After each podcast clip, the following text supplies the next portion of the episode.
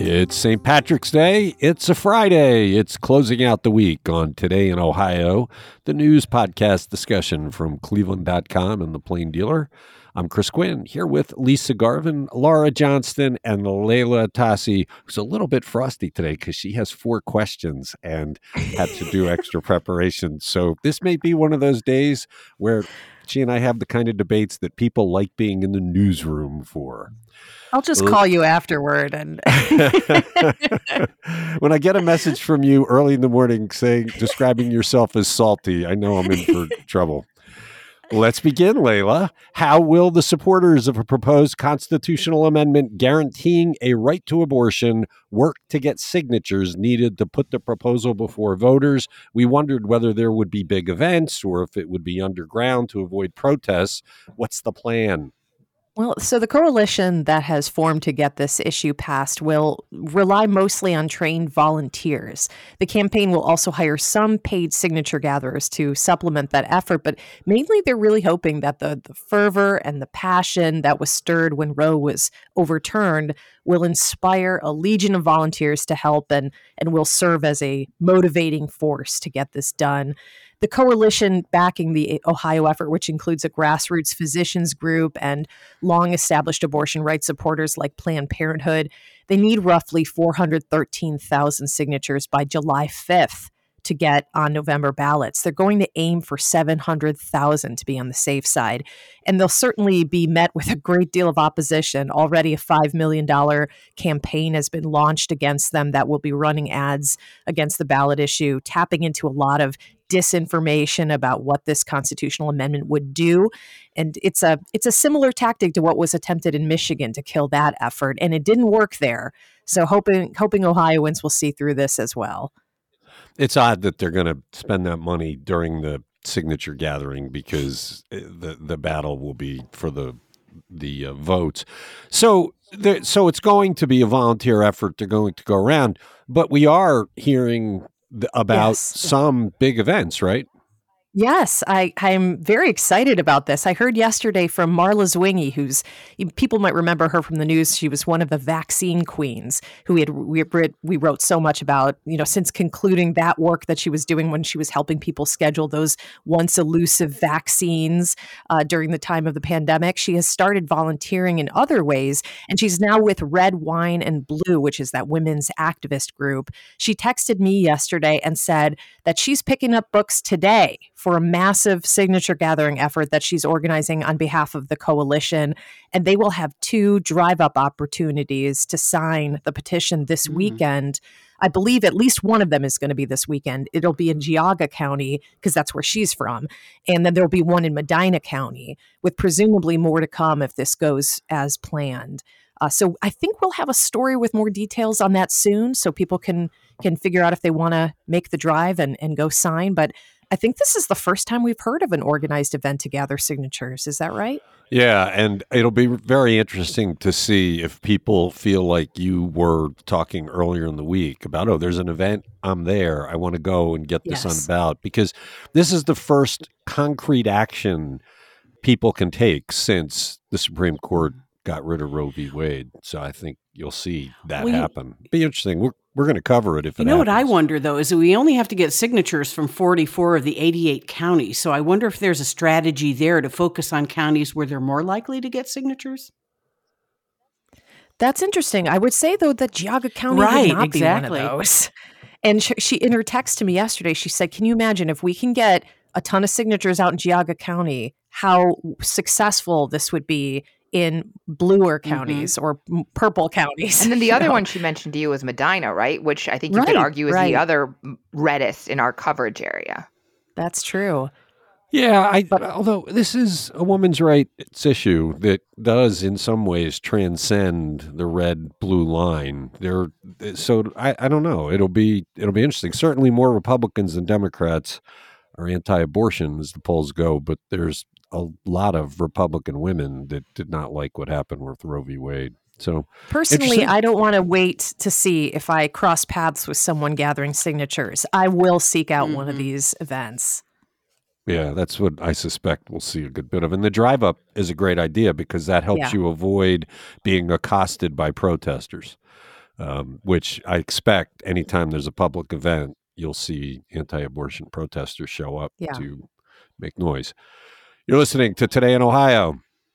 What has become of the portrait of Larry Householder in the Ohio State House following the racketeering conviction of the ousted Ohio House Speaker? Lisa? His official portrait, which was hanging in the Ohio State House, was removed Wednesday by the Capitol Square Review and Advisory Board. Uh, the removal was ordered by House Speaker Jason Stephens. He said it just didn't need to be there. Uh, that's according to a text from his spokesman, Aaron Mulvey. So it's now stored in a climate controlled room uh, that's overseen by the advisory board. His portrait was unveiled, unveiled in 2017 with six other speaker portraits, uh, but he is still hanging in the, in the House chamber. There are still some group photos where he's present and frames of different, you know, headshots, and he's still in those. Um, as we know, Householder served two terms as speaker in 2000 2001 2004, and from 2019 to 2020 before the House Bill uh, 6 scandal blew up. Uh, but when he was elected, this is interesting. When he was elected in 2019 as Speaker, he had former Speaker Jo Ann Davidson's portrait moved from the House chamber to a less conspicuous location. But Bob Cupp moved that portrait back when he became Speaker in 2020. I, I wish they would have done this in a big public ceremony to show the disgrace of a corrupt figure. Look, corruption just is destroying uh, politics. It, it it wrecks the the voters' confidence in their government. What he did was terrible. And to quietly remove it, do it in a public way. Mm. He's been disgraced. Future House speakers that consider being corrupt, they ought to understand the shame they'll feel when they're caught. And th- this was just kind of surreptitiously done. Do it publicly. Nobody should feel any allegiance to this guy. He betrayed every voter in Ohio. Well, I wonder if they can find like some quiet little hallway near a restroom and relabel it the Hall of Shame and hang his portrait there. Have it above a urinal, maybe. okay, that, that one ups my disgrace idea. That's a good idea. You're listening to Today in Ohio. How is Senator Sherrod Brown trying to make sure cities don't get socked by extra costs from derailments like the one in East Palestine? Laura. He wants to make sure that the businesses are the ones paying for this cleanup and not just the railroads. Obviously, we're working or we're the people. Uh, he is working on legislation for that too. But he wants the businesses who are shipping the goods that go by train to pay for the cost of the emergency response. So this is his bill with two senators from Pennsylvania. They're both Democrats. They introduced legislation that would create this new fund that would be used to reimburse local first responders for all the expenses they accrue when the train derailments occur. And uh, so, yeah, that they would be sharing the cost among all of them. This is separate from the bill that he's got with the Pennsylvania senators and with JD Vance to require the well trained two person crews above every train and increase maximum fines for the Department of Transportation and expand the hazmat training grants. So we have two pieces of legislation we're looking at here. Yeah, I guess this is a variation of the bills that have been passed in a lot of cities to charge you if an ambulance comes to your house to take you to the hospital. It usually goes to your insurance company. They're charging the train for causing huge damage and sucking up public safety time, and that's as it should be. But it is move. interesting that it's the companies that are shipping the goods, right? Because they're using the railroads. So I, I do, I think it's smart to pass this cost around, so it's not just Norfolk Southern and CSX, right? Um, and this would cover a lot of different things: replacing equipment, paying workers overtime, all the urgent costs that when the hazard materials are moving through their communities and hopefully there's you know some built up reserves so that communities are better able to deal with this. All right, you're listening to Today in Ohio. It seems like this has been on the drawing board forever, but suddenly it's urgent. What is the news for the long rumored $100 million expansion and renovation of the Rock and Roll Hall of Fame? Leila. The news is that they, they hope to break ground by late summer, early fall, and, and have construction complete by the end of 2025, according to Steve Litt. The drawings submitted to the City of Cleveland for scrutiny Thursday by the Downtown Flats Design Review Committee and on March 31st by the City Planning Commission show that the Rock Hall's design team is re- continuing to refine their concepts that were first made public a few, you know, years back in 2020. The Rock Hall will build a new wing to the west of its original building. It'll include expansive areas of glass, and above it will be what Steve described as a low slung triangular roof that will intersect and partially enclose the base of the original building's pyramidal glass lobby. The museum's 50,000 square foot addition will also include offices, a new main entrance lobby, and a flat floor concert venue with seating for up to 900 or 450 at tables that will give them a, a, better place to hold concerts other than the glass lobby. So the design review committee unanimously recommended approval of the design. One of the members of the committee, who's a landscape architect, commented that the Rock Hall's original architecture makes the building one of the most difficult to expand with an addition because of its unique design. But they were really impressed with how they pulled this off. So we'll hear more about this. One perk to the design is that the new main entrance will be much closer to Erieside Avenue, so visitors won't have to, you know, just trek across that whole plaza to get inside. Yeah, except there's no parking really out there, so they're still going to have to park somewhere and walk. Yeah, I, there's I, never been. So that's always the worst part. I I went over those schematic drawings and and versions of what it looks like over and over, and I'm having a hard time seeing it. I, I wish there had been a, almost a video walkthrough at ground level so you could feel what that waterfront is now going to look like because I I couldn't get it from from the many pieces of art that Steve included with his story. Did you have, feel like you had a feel for it? No, but I'm not good at visualizing stuff like that. So, but but I mean, it sounds it's it, it's it sounds like they did find a way to make that pyramid uh, work with this new this new um, design. Uh, I I can't imagine how how would you expand on that building? That is just such a difficult challenge. Yeah. So. Yeah. No, I I trust what they're saying. I just wish I had that kind of eye level walkthrough so I could feel what that that lakefront's going to look like. Anyway, we'll be seeing it shortly. If they get the shovels in the ground this year, it'll go up quick. You're listening to Today in Ohio. When will the orange barrels show up for construction on Interstate 77 and 480 in Cuyahoga County? And how narrow will the highways be during the work? We so we're transitioning. We now are looking for snow and ice on the highways. Soon the hazards will be the barrels. Yeah, and they're going to be starting probably in April, although some projects are already underway. So the Ohio Department of Transportation is spending $2.5 billion this year on over a thousand projects. But the lion's share of that money, 1.5 billion, is going to 202 planned projects for Northeast Ohio and 45 ongoing projects. So here in Cuyahoga County, the 36 million to fix the I-77 Miller Road interchange in Brecksville, that is underway. It should be completed in November of 2024. A third lane will be added to 480 West interchange to I-71 Ohio 237 and Grayton Road. Um, here in Cleveland, they're going to be resurfacing East 140th Street between St. Clair and Lakeshore Boulevard. That will begin next month and that will be finished in October 2024. In uh, Summit County, they're spending $481 million total. They're going to replace the Ohio 8 bridge over the Cuyahoga River Valley, and they're going to have two new spans that are side by side. That's going to cost about 154 million. That's going to begin in July, and that will not be finished finished until June of 2028. Uh, there's 161 million being spent on the Akron Beltway. That's ongoing, and that should be finished in July of 2025. Also, they're going to widen I 77 between Ohio 21 and Everett Road. That will begin in September and finished in July 20. 2026.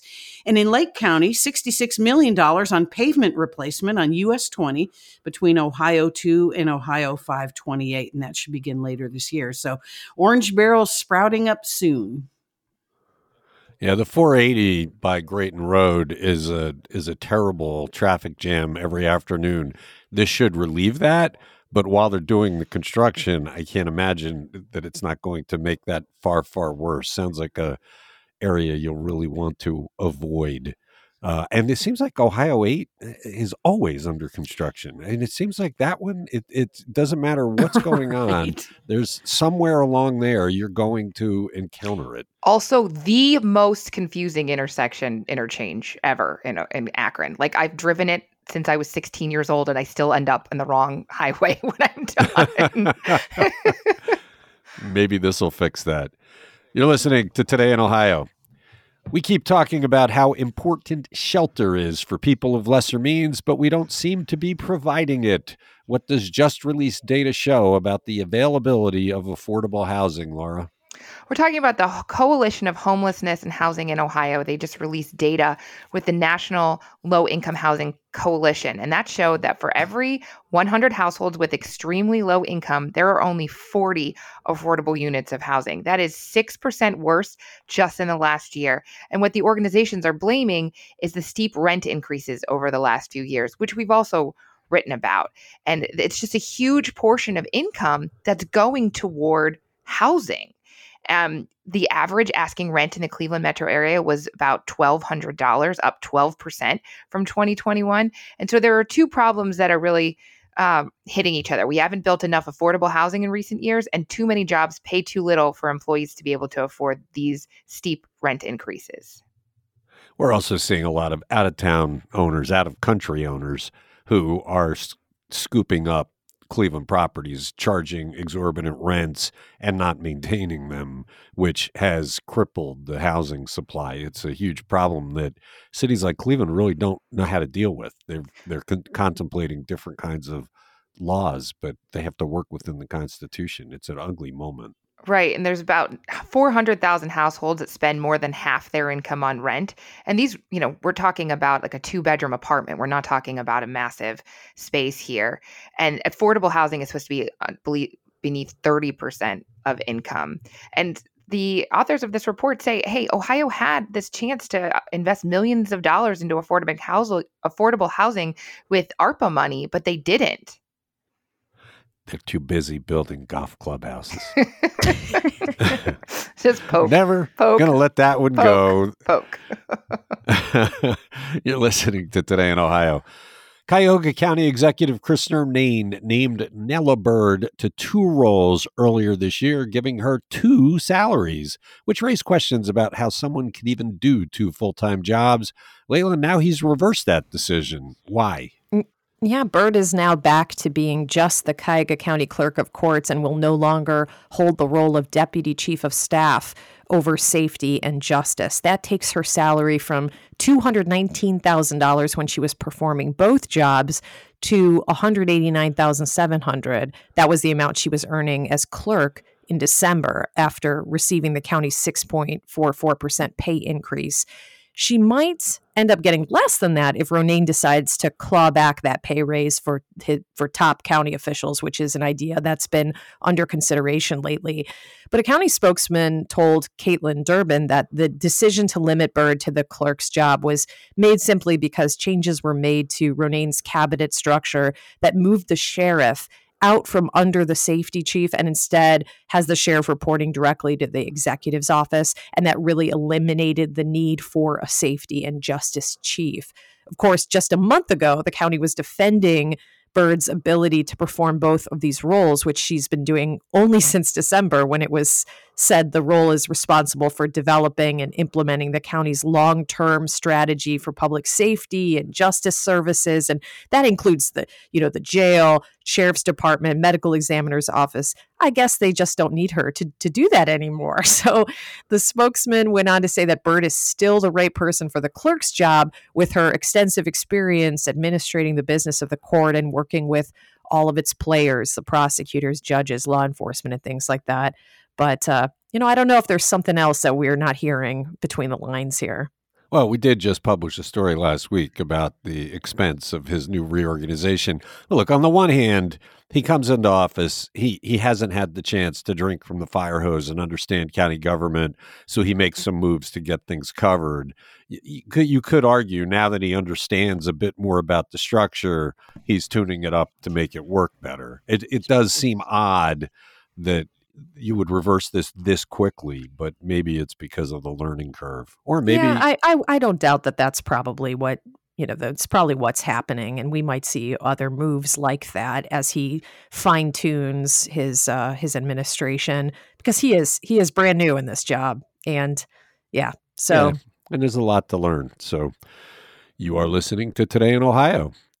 Are juvenile court judges somehow lesser judges than those in the adult courts? What power did the Ohio Supreme Court say juvenile court judges do not have that adult court judges do? Lisa, for people that watch legal proceedings in courts, this is fascinating. Well, it, it's weird because juvenile courts are a division of common pleas courts where granting immunity to witnesses is okay. But the Ohio Supreme Court ruled that most juvenile courts in Ohio lack the authority to promise immunity to witnesses if they testify to doing something illegal. So the Supreme Court said that, you know, juvenile courts get their authority from separate statutes in the law. There are eight counties in Ohio where the juvenile courts have been granted full legal authority by lawmakers. That would be Summit, Richland, Greene, Butler, Lake, Lucas, Mahoning, and Montgomery. But uh, the other ones are not. So there was a Southwest Ohio juvenile judge that was barred from granting immunity to a child who was forced to testify against his mother in a domestic violence case in 2018. This was the case law that the Supreme Court looked at. So her misdemeanor conviction was overturned on appeal, and prosecutors got a new trial. And both the defense and prosecutors wanted to grant immunity to the child in exchange for waiving his right to refuse to testify and incriminate himself. He apparently told two different stories of the incident to uh, police and to the uh, the attorneys, the prosecuting attorneys, or the mother's attorney, rather. So there you have it. Some counties have it granted by law, the others just don't. It's it's bizarre that that it works that way. Very way. bizarre. I- It's bizarre that the judges don't have the powers of a judge. And then it's even more bizarre that in eight counties they do. Why would you grant it just to eight counties? And there doesn't seem to be any rhyme or reason to the counties that were granted this, you know, this full legal authority. So yeah, I, you know, I guess they're saying that, you know, okay, they don't have this authority, but we're not going to grant it to them. So I don't know. It just seems very odd. But if a judge, a prosecutor, and a defense attorney all agree that it's in the best interest of justice to grant immunity, why can't they? I mean, it's it seems like this is a pointless roadblock to the to the carrying out of justice. And well, legislators should fix this, I guess. If the Supreme Court's saying it's what the law says, then they should change the law. Ag- You're listening to Today in Ohio. So, Leila, I did give you four stories, but I saved the one I think you think is the best for last. How many horses are in the Cleveland Mounted Unit? How many police officers can actually ride them? And how much is Cleveland proposing to spend on a new stable for those horses? Take it away. so this has been the talker in our newsroom the past few days, and City Hall reporter Courtney Astolfi is digging deeper into this because we just have so many questions. It's endless. But in a nutshell, this week the mayor's office of capital projects and police brass laid out for city council what the police department's capital needs would be in the coming year, and that included, of course, the plans to renovate the former Artcraft building into the new $90 million police headquarters. But it had it included these other plans too. One of those is to spend like 5 million to turn south high school in the slavic village neighborhood into a public safety training center. We've reported on that before. Another is 6.5 million to relocate cleveland's swat team to the former city kennel building well that's interesting but then there's a plan to spend $13 million to build a new stable facility for the police's mounted unit. The mounted unit that is having its big moment today as they trot down the center of town during the St. Patty's Day parade. And the current stables for the horses are located near the Shoreway on East 38th Street. They need to be moved because they stand in the way of ODOT's plans to smooth out Dead Man's Curve. But I've been saving the kicker for the end here. This plan is 13 million for horse stables to house seven horses. Actually, the police chief during the council hearing said approximately seven horses, Yeah, which had me laughing for hours. I was? I thought of that like later in the evening and just cracked up all over again. approximately seven horses. And there are three police officers assigned to the mounted unit, only one of whom knows how to ride a horse. Hmm. I just can't get over it. These these horses are used mainly during community events like the St. Patrick's Day parade and for some crowd control when needed, but generally they are just a vestige of the past. They're like a bit of nostalgia that the city refuses to let go of despite so many other needs that could be paid for with that 13 million dollars. I'm just I'm just flabbergasted. Well, I the I've covered police a long time ago, and police would tell you that the one value in law enforcement parlance for a mounted unit is the crowd control because they're so yes. tall. It gives them this imposing presence. And also because they're way above the mm-hmm. crowd, mm-hmm. they can see much farther. Now there are many other tools today that that can do the same things. So it's not really something you can argue is an absolute need. But but given how hard it is to hire police and the shortages of officers they have, this seems to be a luxury they can dispense with. And then spend that $13 million on stuff that that is of a desperate need. It, it's hilarious. They have seven they have one horse for every day of the week for this one rider i guess. And and what do the other two people do? Do they brush them do they feed them? well, is that is that a good use for an, a, a police officer I know. Do you really need a a an OPOTA certified police officer to be hanging out at the stables all day? I mean, y- you could hire anybody to do that job. I, I I can't. I'm just astounded. And really, if you only have one cop who knows how to ride the horse, how much crowd crowd control are you getting out of that horse? I mean, if you dispatch it to any event that needs crowd control you're it's just not going to be that effective if that's what your main argument is for mm. for maintaining this extremely expensive well, unit. You, you, did a couple. and also I want to consider consider also that the city council recently refused to give the community police commission an extra 220,000 to hire that staff attorney because they said the city has other priorities.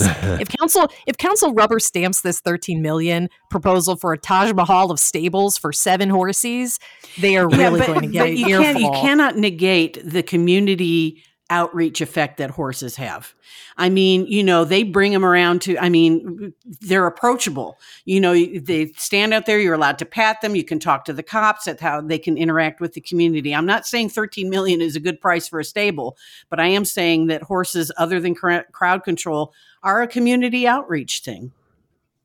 I think better community outreach would be having better nicer, more approachable police officers. you did some checking yesterday and found that not every city has one, or they could build a stable for considerably less money than Cleveland is. Yes, we got we were looking we were just sort of just throwing the darts at at the map of, you know, what else can we can we write about regarding this and one of the things we discovered was that in Cincinnati they shut down their mounted unit like a decade ago and there have been some community efforts to try to resurrect it, but the city has basically said, we really don't need this. There are other ways to do crowd control. Um, it's a very expensive unit to maintain, and um, you know they had moved on from it. So, least- and they they're, they're, the cost of um, oh yeah where did I say oh Baltimore they had built a stable for far less it was like two and a half million dollars to build their new stable a couple years ago so less than 20% of this cost. To Lisa's point, I did put this out on my text message yesterday, and probably half the responses were very much in line with Lisa's point that that this is a way to build a relationship. Mm-hmm. People do like seeing these horses in the parks and at community events. The, so the value's there. It's just in a city that is so desperate for law enforcement resources, is this the best way to spend $13 million? More to come. Mm-hmm. You're listening to Today in Ohio. All right, Laura, it's the day when everyone almost claims to be a little bit Irish, but how Irish is Greater Cleveland really? I, I wondered. Uh, I did not know this at all. We're about 13.4%. I wonder if that's higher or lower than most people think. Uh, we're higher than the rest of the state, which is at 12%, but we're not higher than Akron, which is 13.7%. And the most Irish city in the country is not Boston, it's Albany. And this is from the US Census from people who consider themselves Irish. So this isn't like a 23andMe study. yeah, actually, that would be interesting to see because that's definitive. Uh, those DNA tests show exactly where your ancestors came from. All right. Well, happy St. Patrick's Day. That does it for this episode of Today in Ohio. Thanks, Lisa. Thanks, Laura. Thanks, Leila. Thanks to everybody who listens. We'll be back Monday to talk about some more news.